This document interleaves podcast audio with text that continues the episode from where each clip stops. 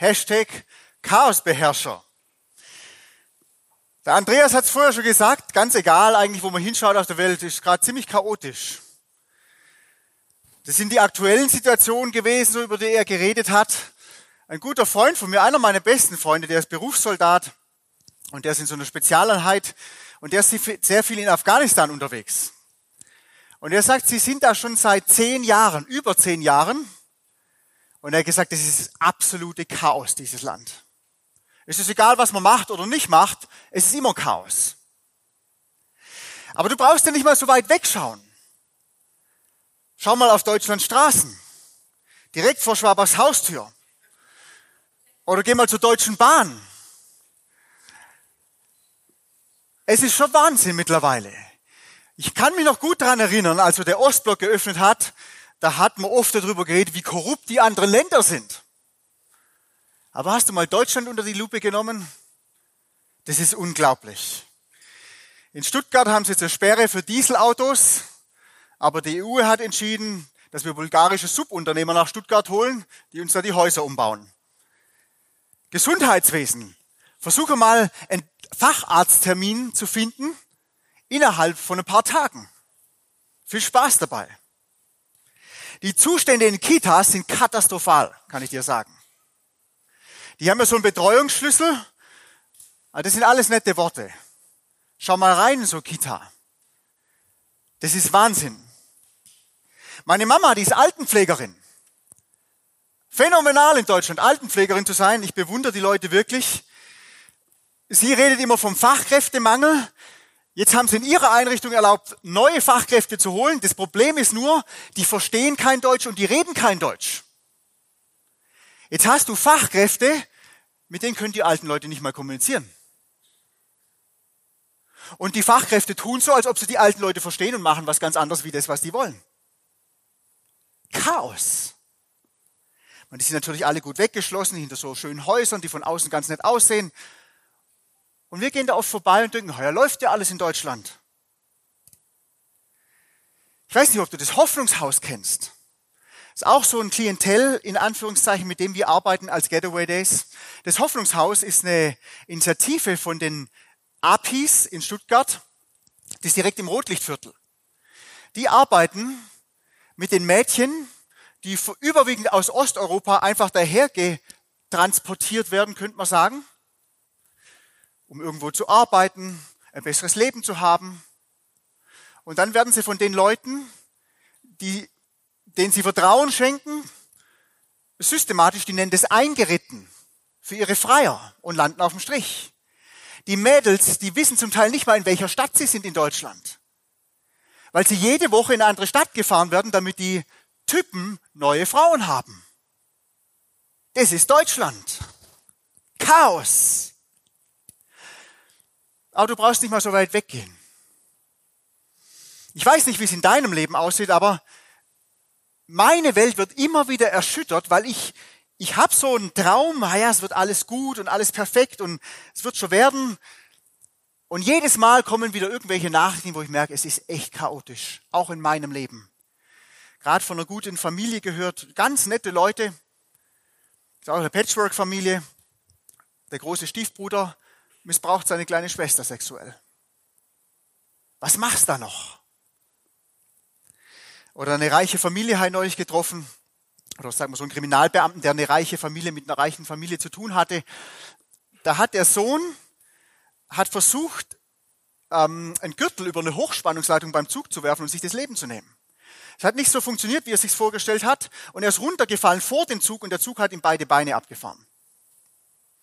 Dann ist der Kriminalbeamte, der Bekannte von mir, zu, zu den reichen Eltern gegangen und er hat gesagt, sowas hat er schon öfters gesehen, dass solche Unfälle passiert sind. Das hat ihn jetzt nicht so aus der Fassung gebracht. Aber das, was ihn wirklich schockiert hat, war die Reaktion der Eltern. Die Eltern haben mir nämlich gesagt, ja, wie kann er uns das antun? Der hat doch immer alles. Chaos. Äußerlich sieht alles toll aus. Aber innerlich ist es absolut chaotisch manchmal in unserem Leben. Und ich weiß nicht, wie es bei dir aussieht. Und jetzt die große Frage, ist Gott tatsächlich ein Chaosbeherrscher?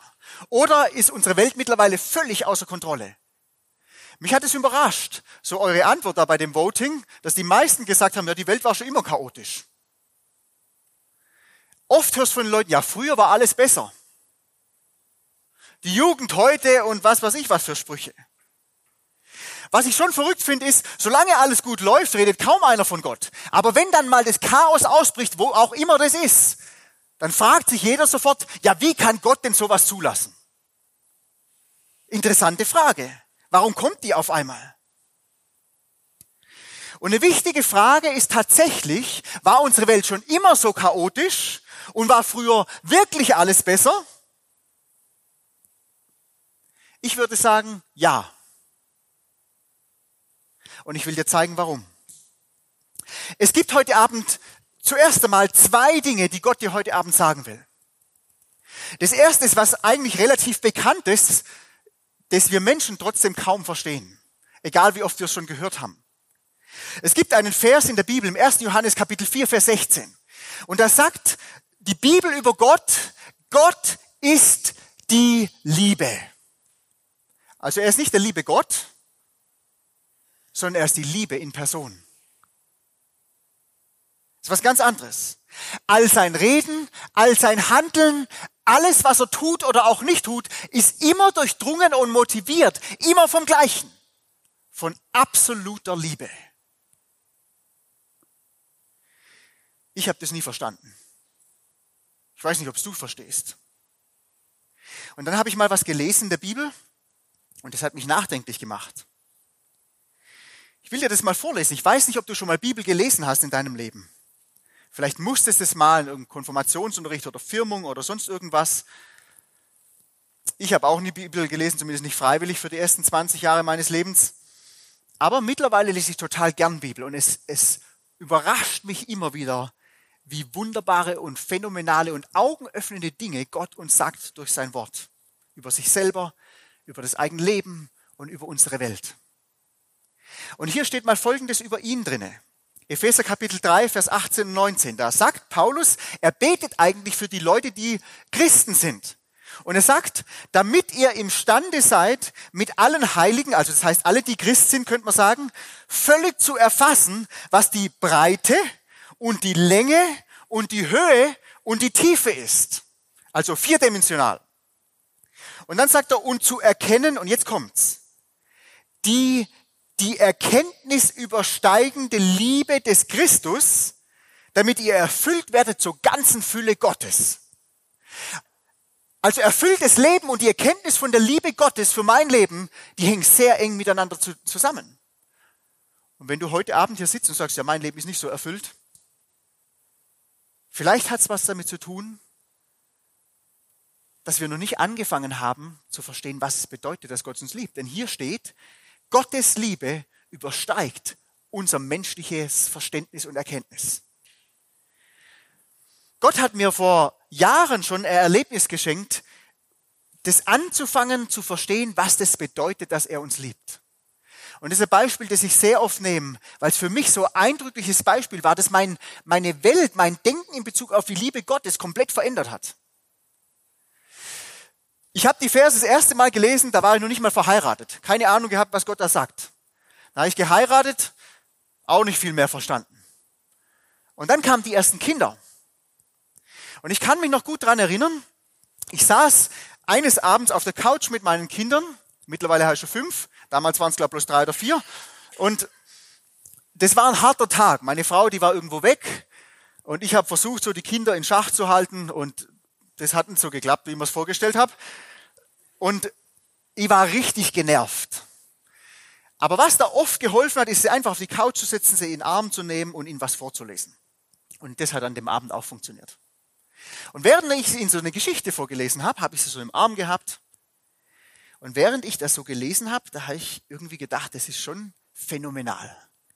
Diese kleinen Wesen, die sind sowas von frech und sowas von nervig. Die können einem so auf den Zeiger gehen, dass man sie zum liebsten aus dem Fenster werfen würde manchmal. Und trotzdem habe ich sie so unendlich lieb.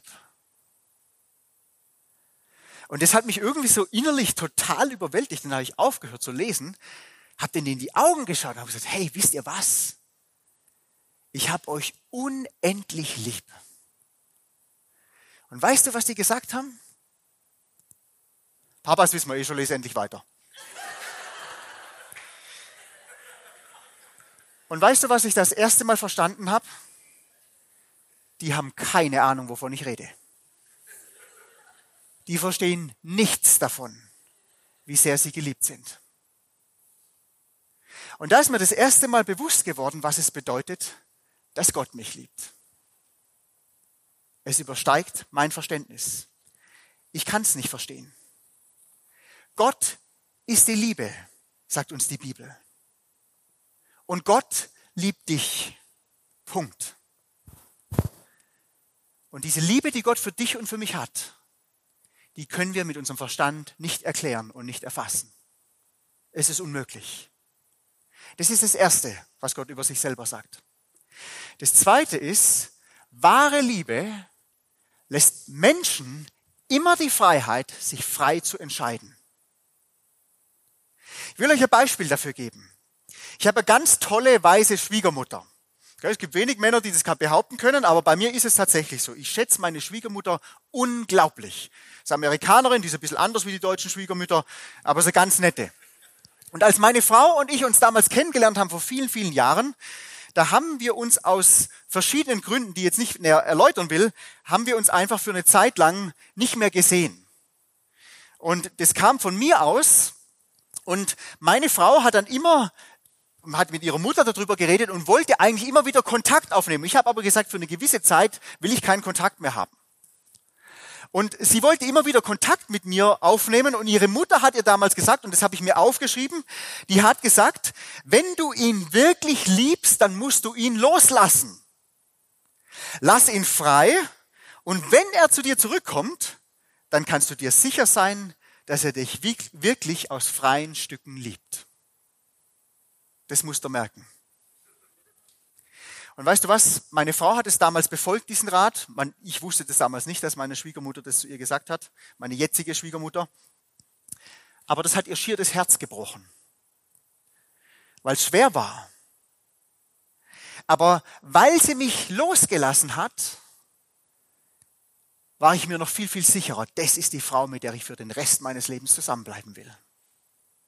Wenn jemand in einer Beziehung den anderen immer einengt, versucht zu kontrollieren, versucht in eine gewisse Richtung zu drängen, dann ist eins sicher, es ist keine wirkliche Liebe. Es ist eine kranke Liebe, eine selbstsüchtige, man könnte auch sagen eine entartete Liebe. Ich wollte nicht mit einer Frau zusammen sein, von der ich wüsste, dass sie nicht freiwillig mit mir zusammen ist dass er nicht freiwillig hierher gezogen ist nach Deutschland und Amerika hinter sich gelassen hat. Dass er nicht freiwillig hinter dem steht, was ihr Ehemann macht. Dann wäre es nämlich keine Liebesbeziehung. Und weißt du, Gott lässt dir freie Wahl in Bezug auf dein Leben, weil er dich liebt. Er will eine Liebesbeziehung mit dir, die auf freiwilliger Basis basiert und er will keine Pflichtbeziehung, religiöses Pflichtbewusstsein oder sonst irgendwas. Braucht Gott nicht. Ist weder gut für ihn noch für dich. Und Gott sagt uns das ganz arg oft in der Bibel. Ich lese euch mal einen Vers vor, dass er uns eben die Wahl lässt. Und da gibt es sehr viele Bibelstellen, aber es gibt ein Buch in der Bibel, wo das ziemlich oft vorkommt und ich lese einfach mal stellvertretend einen Satz davor. Und zwar im fünften Mose, Kapitel 30, Vers 15. Und da sagt Gott mal Folgendes zu den Menschen.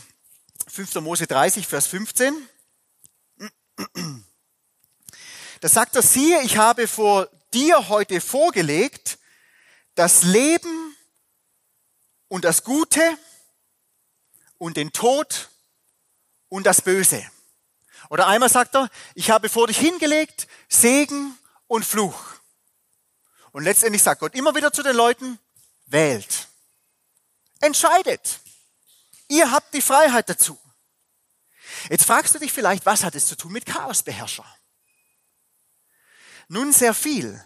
Wir wollen heute Abend mal was machen, was sehr gewagt ist, weil ich nicht weiß, wie lange das braucht, aber ich werde mich beschränken. Und zwar, wir wollen einen Ausflug machen durch die komplette Bibel von Anfang bis Ende. Und wir fangen an im 1. Mose Kapitel 1, Vers 31. Und ich werde euch versprechen, ich werde nicht aus jedem Kapitel was vorlesen. Aber in 1. Mose Kapitel 1, Vers 31, da können wir mal Folgendes lesen. Ich weiß nicht, ob du an die Schöpfung glaubst oder ob du an was auch immer glaubst, die Evolutionstheorie. Es ist wirklich eine Theorie. Wir nehmen es heute für bare Münze. Aber es ist eine Theorie und bleibt eine Theorie. Und ich weiß nicht, was du damit anfangen kannst, aber ich will es dir mal vorlesen. Also Gott hat gerade die Welt erschaffen. Und dann können wir lesen, am Ende dieser Schöpfung, und Gott sah alles, was er gemacht hatte, und siehe, es war sehr gut. Das hat Gott gesagt. Wenn bei einem Schwabe was richtig gut war, so zum Beispiel wie euer Drama oder wie eure Musik heute, und du würdest ihn fragen, und wie war's? Dann würden die Leute, die bei mir so drumherum wohnen, die würden sagen, ja, es war nicht schlecht.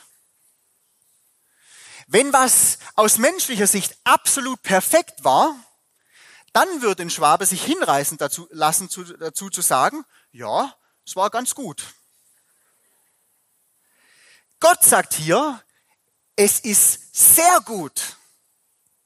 Nach seinem Standard, nach göttlicher Perfektion war es perfekt.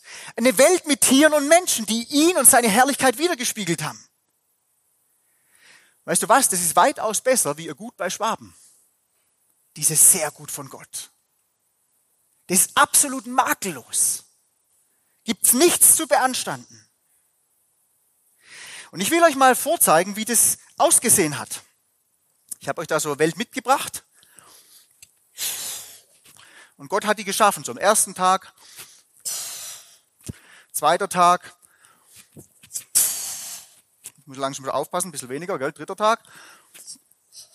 Und so hat er halt immer weitergemacht. Und dann hat Gott sich das alles angeschaut und hat gesagt, sehr gut. Absolut perfekt.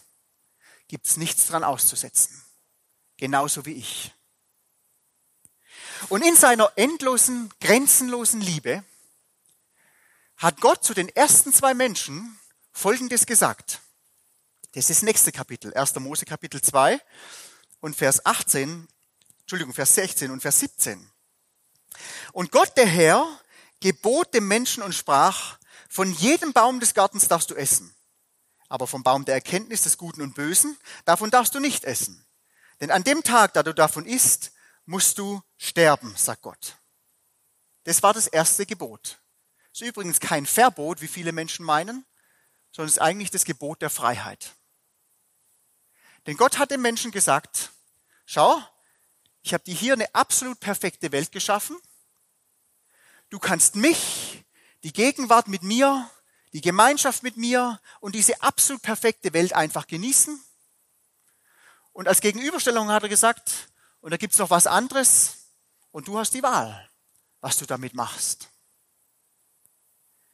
Du kannst mit mir leben in dem, was ich dir geschenkt habe, oder du kannst deine eigenen Wege gehen, du kannst autonom leben und es führt ins Chaos, hat Gott dem Menschen schon hier gesagt. Das Resultat war folgendes. Der Mensch, natürlich autonom, hat gedacht, ja, da blase ich noch mal ein bisschen rein.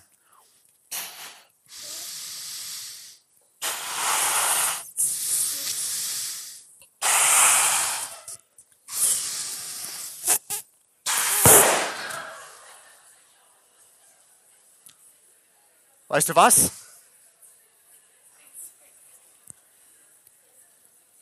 Und genau das ist passiert. Genau so war's. Alles war sehr gut.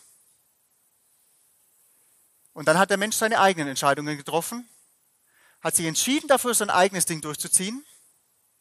Und das, was so perfekt war, sehr gut, genauso wie Gott, war kaputt. Alles klar?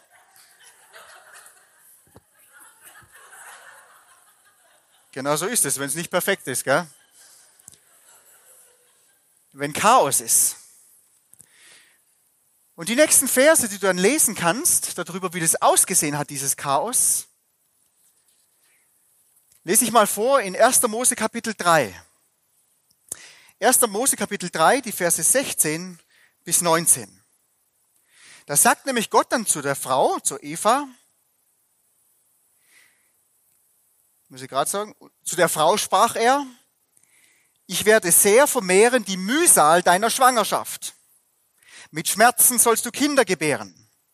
Nach deinem Mann wird dein Verlangen sein und er wird über dich herrschen. Und zu Adam sprach er, weil du auf die Stimme deiner Frau gehört hast und gegessen hast vom Baum, von dem ich dir geboten habe, du sollst nicht davon essen, so sei der Erdboden verflucht um deinetwillen. Mit Mühsal sollst du davon essen alle Tage deines Lebens. Und Dornen und Disteln wird er dir sprossen lassen, und du wirst das Unkraut des Feldes essen. Im Schweiße deines Angesichts wirst du dein Brot essen, bis du zurückkehrst zum Erdboden, denn von ihnen bist du genommen. Denn Staub bist du und zum Staub wirst du zurückkehren. Das war das Resultat. Chaos. Jede Entscheidung hat Konsequenzen. Gott hat das Leben gut geschaffen. Wir Menschen haben es platzen lassen. Und ich weiß nicht, kommt dir das bekannt vor? Vielleicht mal eine Frage an die Frauen jetzt. Schwanger sein ist ganz schön anstrengend. Sagt meine Frau zumindest. Und Kindergebären ist sehr schmerzhaft. Die Männer neigen immer wieder dazu, sich über die Frau zu stellen und über sie zu herrschen. Ist interessant. Woher kommt es? Ist es eine Mühsal, den täglichen Lebensunterhalt zu verdienen? Es ist hart, den Alltag zu bestreiten. Überall wachsen Disteln und Dornen. Ich finde es so immer phänomenal, auch bei den kleinen Vorgärten da bei euch in Schwabach in den Siedlungen. Die Leute achten ja penibelst darauf, dass ihr Rasen hundertprozentig super ist. Aber weißt du, wie viel Arbeit es ist für 10 Quadratmeter Rasen? Das kostet die viel Schweiß. Gell, die nette Dame, bei der ich untergebracht bin, die Efi, die hat heute auch schon ganz schön geschwitzt, als im Garten draußen geschafft hat. Und zum Schluss wird jeder wie Staub. Und da ist jeder von uns dabei. Jeder von uns stirbt einmal, hundertprozentig. Jetzt den Rest des Alten Testaments, das werden wir uns nicht alles lesen, ist eigentlich nur Alltagsberichte aus dem Leben von verschiedenen Menschen. Wie sich das Chaos entwickelt hat, wie das Chaos weitergegangen ist. Und ich finde es phänomenal, dass Gott da nicht schön redet. Die Bibel redet nicht darüber, dass alles wieder toll wird und einfach wird und gut wird. Ganz im Gegenteil. Gott redet einfach darüber, wie es ist, diese Welt. Chaotisch. Und ich habe heute Morgen in der Bibel gelesen, mache ich eigentlich jeden Morgen. Und ich lese da gerade in einem Buch, das fand ich bis jetzt immer sehr langweilig. Das ist das zweite Buch Chronik. Da geht immer, es sind eigentlich immer die gleichen Geschichten, die wiederholen sich halt. Aber heute Morgen habe ich dieses Kapitel gelesen und habe irgendwie gedacht, das passt super zu diesem Abend. Und ich werde dir einen Teil von diesem Kapitel mal vorlesen. Das ist jetzt ein bisschen mehr. Und wenn du da nicht so viel davon verstehst, dann mach da nichts draus. Ich sage nachher drei Sätze dazu, worum es eigentlich geht. Weil da sind viele Namen drin und so. Da steht, geht es um Könige und wie die gelebt haben. Und dann steht drin, 20 Jahre war Ahas alt, als er König wurde, und er regierte 16 Jahre in Jerusalem.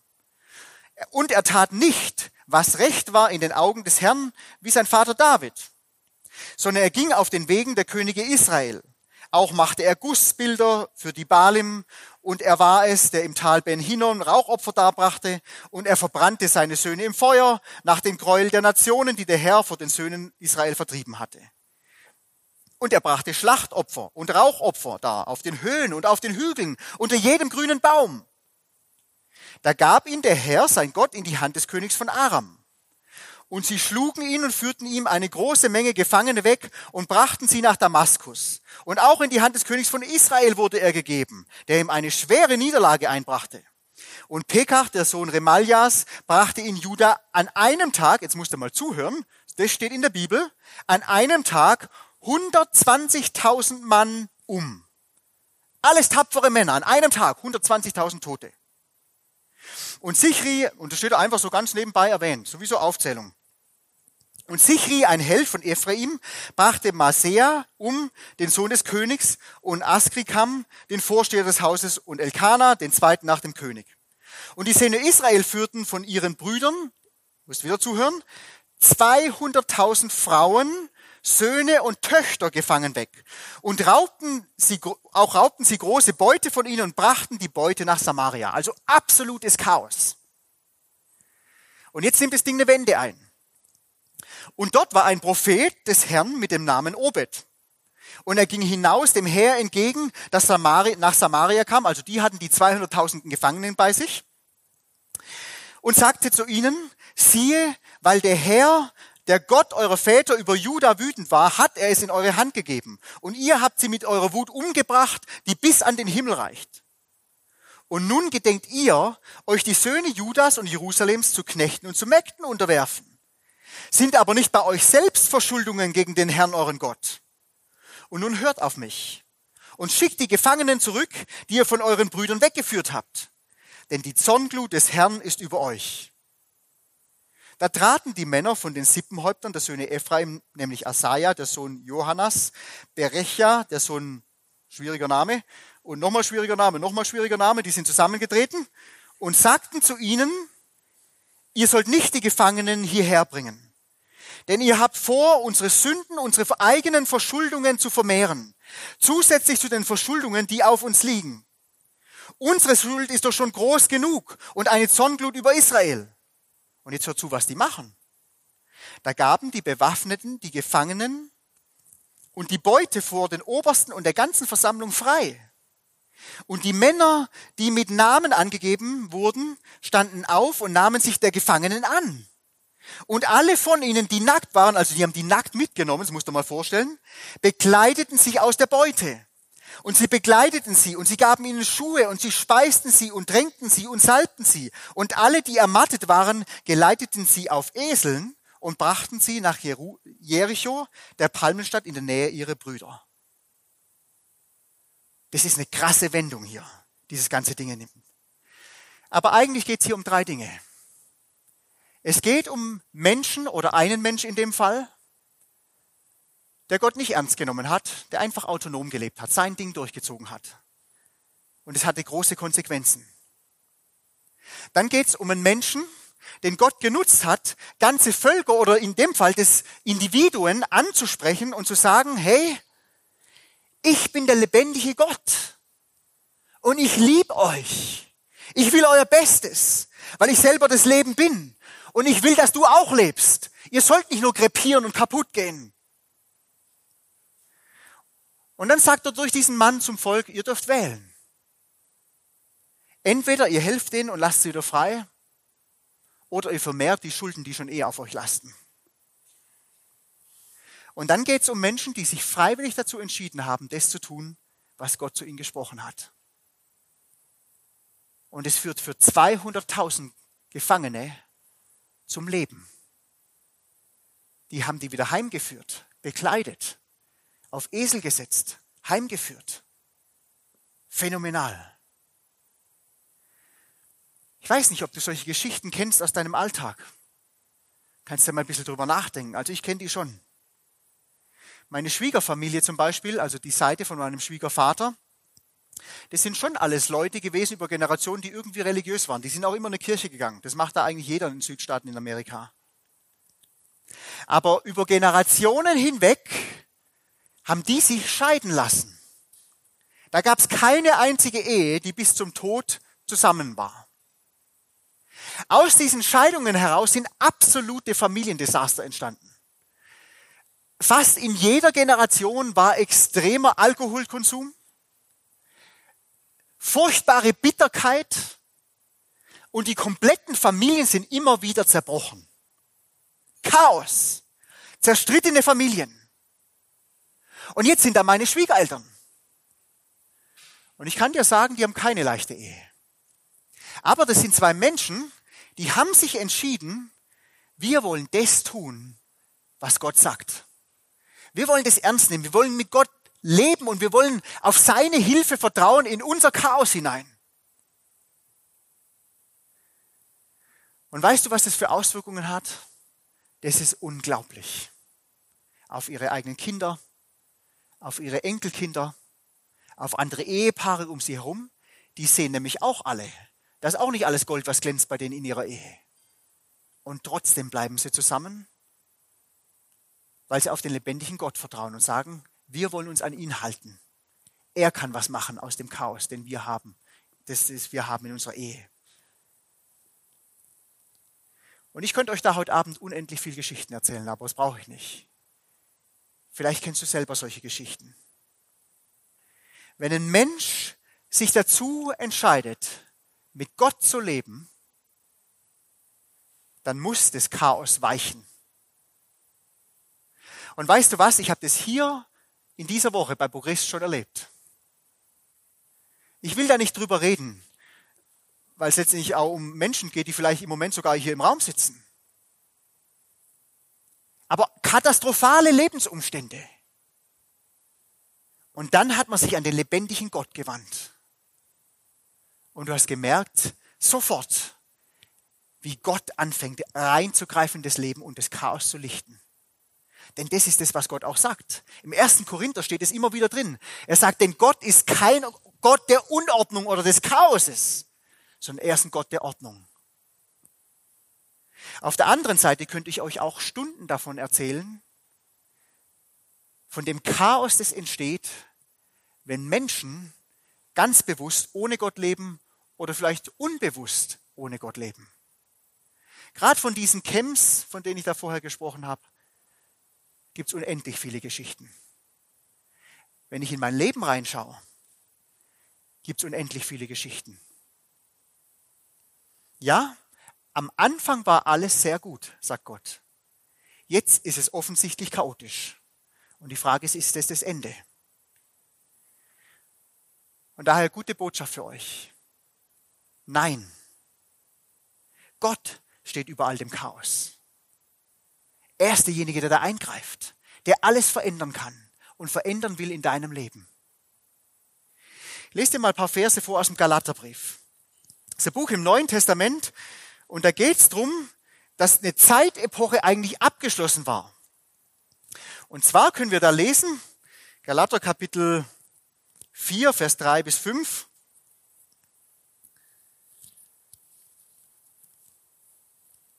Haben wir es gleich? Da steht nämlich drin, so waren auch wir, als wir Unmündige waren, unter die Elemente der Welt versklavt. Ich sag gleich, was es bedeutet. Und dann steht, als aber die Fülle der Zeit kam, sandte Gott seinen Sohn, geboren von einer Frau, geboren unter Gesetz, damit er die loskaufte, die unter Gesetz waren, damit wir die Sohnschaft empfingen. Das sind sehr komplexe Verse. Aber was da eigentlich drin steht, ist, jeder Mensch ist von Geburt an unter den Umständen dieses Chaoses in dieser Welt. Und nicht nur das, sondern wir sind Teil von diesem Chaos. Jetzt sagst du vielleicht, ja, ich bin schon in dieses Chaos reingeboren worden, ich kann ja da auch nichts dafür, aber ich versuche ja das Chaos zu beseitigen. Und in der Welt, in dem Umfeld, wo ich lebe, ich habe da schon viel Gutes getan. Und wenn du das sagst, dann kann ich nur sagen, Gott sei Dank. Super. Tu das Gute. Änder was an dem Chaos in dieser Welt. Kann ich dir nur Mut machen dazu. Allerdings will ich dir mal eine ganz ehrliche Frage stellen. Und zwar die Frage, hast du selbst noch nie Chaos verursacht im Leben eines anderen Menschen? Man vergleicht sich ja oft sehr schnell mit anderen Menschen und sagt, ja, die leben viel chaotischer als ich, die leben viel schlimmer als ich. Und da findet man immer welche. Aber hast du dir jemals ehrlich die Frage gestellt, habe ich selber eigentlich schon Chaos verursacht im Leben von anderen Menschen? Ich weiß nicht, wie es dir gerade geht, aber ich habe mich dieser Frage gestellt. Und ich kann nur sagen über mein eigenes Leben, ich bin oft Chaosverursacher. Ich bin ein Teil von dem Chaos in dieser Welt. Und selbst wenn ich den Wunsch habe, das Gute zu tun, verursache ich doch immer wieder Chaos oder bin ich der Grund, warum es chaotisch zugeht in dieser Welt. Und ich gebe euch mal ein kleines Beispiel. Letzten Sommer, da wollten wir morgens in so einen Gottesdienst gehen und nachmittags, das war der letzte Sonntag in den Ferien, und nachmittags wollten wir ganz zusammen als Familie das letzte Mal in so eine Eisdiele gehen, unsere Lieblingseisdiele. Und an dem Wochenende waren schon einige Sachen und meine Frau und ich dazu richtig geknistert. Und wir wollten eben in diesen Gottesdienst gehen und ich musste da noch paar Sachen besprechen, bevor der Gottesdienst anfing. Und ich habe zu meiner Frau extra gesagt, bitte sei heute einmal pünktlich, damit wir da pünktlich hinkommen. Ähm, äh, sonst, Punkt, Punkt, Punkt, Punkt, Punkt. Okay. Ich bin pünktlich im Auto gesessen, vier unserer fünf Kinder auch. Meine Frau hat gesagt, ja, ich muss noch kurz was erledigen. Und ich habe gewartet. Und dann war es fünf Minuten nach der Zeit, wo wir gesagt haben, wir wollen losfahren. Und dann habe ich gedacht, weiß was, ist mir Schnuppe. Ich fahre jetzt einfach. Und dann bin ich in den Gottesdienst gefahren. Leute haben mich gefragt, wie es mir geht. Ich habe gesagt, zum Kotzen. Ich bin da relativ ehrlich. Ähm, und dann habe ich gedacht, ja gut, wird sie schon sauer sein, aber wird schon drüber wegkommen. Und wenn ich nach Hause komme, dann gibt es hoffentlich was zum Essen. Und ich kam nach Hause habe schon gewusst, es wird ein bisschen schwierig, muss man ein bisschen reden. Ähm, aber habe gedacht, ja, heute Mittag gehen wir da in die Eisdiele zusammen. Und meine Frau war nicht da. Mit dem fünften Kind. Und dann habe hab ich halt was zum Essen gemacht, wir haben gegessen, haben gedacht, ja, die wird schon wieder kommen. Die ist nicht gekommen. Dann habe ich gedacht, also gut, ist mir gerade Schnuppe. Dann gehe ich halt mit den vier in die Eisdiele. Bin ich mit denen in die Eisdiele gegangen, aber so richtig happy war das nicht. Und das hat echt ein Chaos verursacht in mir, in meiner Frau, in unserer Beziehung, in unseren Kindern. Und es hat auch irgendwie die Leute vor den Kopf gestoßen, denen ich gesagt habe, wie es gerade aussieht bei uns. Weil das denkt man ja oft nicht so von so Christen. Allein wegen mir. Ich bin oft Chaosverursacher. Obwohl ich auch viel versuche, Chaos zu bewältigen um mich herum. Und weißt du, deswegen bin ich so dankbar für diesen Vers 4 und Vers 5. Ich lese den nochmal vor. Da steht nämlich drin, als aber die Fülle der Zeit kam, sandte Gott seinen Sohn, geboren von einer Frau, geboren unter Gesetz. Und jetzt kommt's, damit er die loskaufte, die unter Gesetz waren, damit wir die Sohnschaft empfingen. Da sagt Gott, als die Zeit erfüllt war, habe ich einen Lichtblick reingeschickt in dieses Chaos. Jesus Christus. Ein Ausweg aus dem Chaos. Jesus Christus will uns Menschen loskaufen aus diesem Chaos in dieser Welt. Er will Anteil oder unseren Anteil oder wir können sagen unsere Schuld, die wir haben in diesem Chaos, das da herrscht in dieser Welt, die will er auf sich nehmen, die will er vergeben. Er will uns Gottes Kindschaft schenken. Das bedeutet die Eintrittskarte in eine Welt, wie sie am Anfang mal war. Nämlich sehr gut.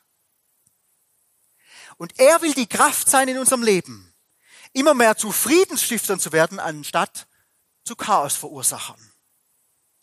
Und dieses Leben will Gott jedem Menschen schenken. Der hat den Preis dafür bezahlt, all das, was das kostet, um das überhaupt zu bekommen. Gott hat die volle Kontrolle über das Chaos in dieser Welt. Auch wenn es für uns manchmal nicht so scheint und sich manchmal nicht so anfühlt. Und wenn du jemals das letzte Buch der Bibel gelesen hast, ich weiß nicht, ob du schon mal gelesen hast, falls nicht, dann will ich dir Mut machen, lest es mal. Da sagt uns Gott nämlich, das Chaos in der Welt wird immer schlimmer werden. Also es wird tatsächlich schlimmer. Ein Vers zum Beispiel in der Offenbarung ist jetzt nur ein einziger Vers, da steht drin, dass ein Drittel der Menschen sterben wird. Ein Drittel. Milliarden von Menschen werden sterben. Da steht auch drin, die Menschen wünschen sich, dass sie sterben könnten. Aber sie können nicht sterben. Und dann steht noch drinnen, auch in der Offenbarung, aber Gott wird wiederkommen in Jesus Christus des Liedes, der Adi vorher gesungen hat. Er wird wiederkommen.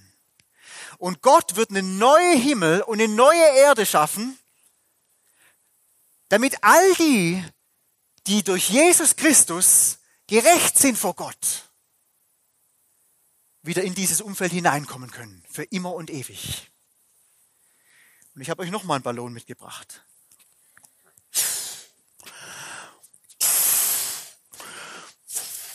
Der platzt jetzt nicht mehr. Weil das ist die neue Erde. Uppala. Und der neue Himmel Und von dieser Welt sagt Gott, die wird nie wieder vergehen.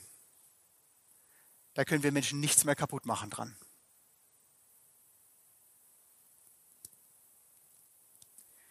Egal für was oder gegen was du dich entscheidest im Leben, es hat immer Auswirkungen, immer Konsequenzen. Und oft sieht man die Konsequenzen und Auswirkungen nicht sofort, aber längerfristig. Gott sagt zu dir, ich habe alles perfekt gemacht. Ihr Menschen habt euch fürs Chaos entschieden. Das Chaos hier auf dieser Welt wird sich auch noch steigern, und zwar ins Extreme. Weil Menschen sich entscheiden, immer wieder neu selber Gott zu spielen, anstatt Gott Gott sein zu lassen. Und Gott sagt, in meiner grenzenlosen Liebe schenke ich jedem Menschen die Chance, dem endgültigen Leid und Chaos in der Ewigkeit zu entgehen, und zwar durch einen, Jesus Christus. Die Wissenschaft und der Humanismus sagt ja zum Beispiel, alles ist durch Zufall entstanden, du bist auch Zufall, aber alles entwickelt sich immer weiter. Alles wird immer besser. Die Menschen werden immer schlauer, die gehen immer besser miteinander um und irgendwie wird man schon hinkriegen, den Weltfrieden. Vor allem der Westen hat die Arroganz, das zu behaupten. Und irgendwann stirbst halt und alles ist vorbei. Die große Frage ist, warum wollen wir das einreden, dass es tatsächlich so ist? Warum wollen wir daran glauben, dass mal alles gut wird? Warum haben wir diese Sehnsucht in uns? Gott. Gott hat diese Sehnsucht in dich hineingelegt. Er hat dich dafür geschaffen, dass du in der Ewigkeit bei ihm bist, wo alles wieder perfekt ist. Weißt du, bei Gott hier auf der Erde und in der Ewigkeit gibt es nur freiwillige Menschen. Es gibt Menschen, die von Geburt bis zum Tod freiwillig ohne ihn leben. Es gibt Menschen, die sich bewusst für ein Leben mit dem lebendigen Gott entscheiden. Es gibt Menschen, die in Ewigkeit verloren sind und in ewiger Gottesferne und in ewigem Chaos weiter existieren werden, sagt uns die Bibel. Und es gibt Menschen, die hier und jetzt sich entscheiden für ihr Leben mit dem lebendigen Gott und die ewiges Leben geschenkt bekommen. Das beginnt mit der Entscheidung, hier und jetzt auf dieser Welt mit dem lebendigen Gott zu leben. Und es ist möglich durch Jesus Christus. Ein Leben, das niemals endet. Auch nicht mit dem Tod. Ein Leben, das hier auf der Erde vielleicht auch durch tiefe Täler führt und durch viel Chaos und viel Elend und viel Leid. Aber immer mit dem Lichtblick. Das Beste kommt noch. Und dann wird alles so sein, wie es Gott am Anfang gemacht hat. Sehr gut. Und weißt du, der lebendige Gott will dich heute einladen zu diesem Leben. Und die Frage ist, wie, was erwiderst du darauf? Was machst du damit? Er schenkt dir die Freiheit, weil er dich liebt. Und trotzdem sagt uns Gott, jede Entscheidung hat Auswirkungen und Konsequenzen. Und ich wünsche dir das so sehr, dass du heute diesen Schritt gehst und sagst, ja Gott, ich brauche dich in meinem Leben. Ich bin selber manchmal Chaosverursacher. Ich gehe oft lieblos um mit anderen Menschen. Ich spiegel nicht dich und deine Perfektion und Herrlichkeit wider. Ich brauche Vergebung für meine Schuld. Komm du in mein Leben. Veränder mich. Und danke dafür, dass du mir ein Leben schenken willst in der Welt, so wie du es am Anfang gemacht hast. Sehr gut. Wir haben hier vorne solche Karten. Da steht ein Gebet drauf. Und Gott will dir heute Abend anbieten, so eine Entscheidung zu treffen, ein Leben mit ihm zu beginnen. Und das kann folgendermaßen zum Beispiel aussehen, dass man einfach mal mit Gott redet, betet zu Gott. Und ich lese euch das mal vor, wie das aussehen könnte oder sich anhören könnte, was man da sagen könnte. Und zwar kannst du sagen, Herr Jesus Christus, ich brauche dich. Ich habe bisher mein Leben selber bestimmt. Ich habe gegen dich gesündigt. Vergib mir meine Schuld. Ich gebe dir jetzt mein Leben Mit allem, was ich bin, Leib, Geist und Seele. Mit meiner Vergangenheit, allem, was schon falsch gelaufen ist. Mit meiner Gegenwart, alles, was vielleicht im Moment chaotisch ist. Und vor allem mit einer Zukunft, vor der ich manchmal vielleicht sogar Angst habe. Und dann kannst du ihm sagen, übernimm du die Führung in meinem Leben. Und veränder mich so, wie du mich haben willst. Und dann kannst du zum Schluss ganz einfach zu Gott sagen, ich danke dir dafür, dass du mich angenommen hast. Gott nimmt dich an durch Jesus Christus und will dir neues, ewiges Leben schenken. Und wenn du diesen Schritt heute Abend gehen willst, dann lade ich dich jetzt einfach ein, dieses Gebet mitzusprechen. Beten wir noch gemeinsam. Und ich werde immer eine Zeile vorlesen und dann eine kurze Pause lassen. Und wenn du das willst, kannst du das zu Gott sagen. Kannst Gott heute Abend sagen, Herr Jesus Christus, ich brauche dich. Ich habe bisher mein Leben selbst bestimmt. Ich habe gegen dich gesündigt. Bitte vergib mir meine Schuld. Ich gebe dir jetzt mein Leben mit Leib, Geist und Seele, mit meiner Vergangenheit, Gegenwart und Zukunft. Übernimm du die Führung in meinem Leben. Und verändere mich so, wie du mich haben willst. Ich danke dir, dass du mich angenommen hast. Amen. Keine Ahnung, wo du stehst, aber ich will dir zusprechen im Namen Gottes. Wenn du heute diesen Schritt gegangen bist, mit aufrichtigem Herzen und zu Gott gesagt hast, ich will mit dir leben, dann spricht dir Gott zu, du bist Kind Gottes und nichts und niemand kann dich jemals mehr aus der Hand Gottes rauben. Kein Chaos im eigenen Leben, kein Chaos in dieser Welt, nichts, was geschieht, kann dich jemals wieder rauben aus der Hand Gottes. Du bist sein Sohn, seine Tochter, für immer und ewig. Hier und jetzt für ein paar Jahre auf dieser Welt. Vor allem aber in der Ewigkeit, wo für immer alles so sein wird, wie sich Gott eigentlich für uns Menschen gedacht hat. Sehr gut. Wenn du Fragen hast dazu, lade ich dich ein, ins Gespräch zu kommen. Wenn du das Gebet mitgesprochen hast oder nochmal drüber nachdenken willst, kann ich dir einen Mut machen. Komm nach der Veranstaltung hier vor. Diese Gebete liegen hier vorne, die kannst du einfach mitnehmen. Kannst auch Notizen draufschreiben, vielleicht das Datum von dem Tag heute oder was dir wichtig geworden ist. Aber geh nicht einfach nur nach Hause, sondern komm noch mit jemandem ins Gespräch. Rede mit jemandem darüber. Denn wenn du Kind Gottes geworden bist, hast du ein neues Leben, ewiges Leben. Ich wünsche euch Gottes Segen.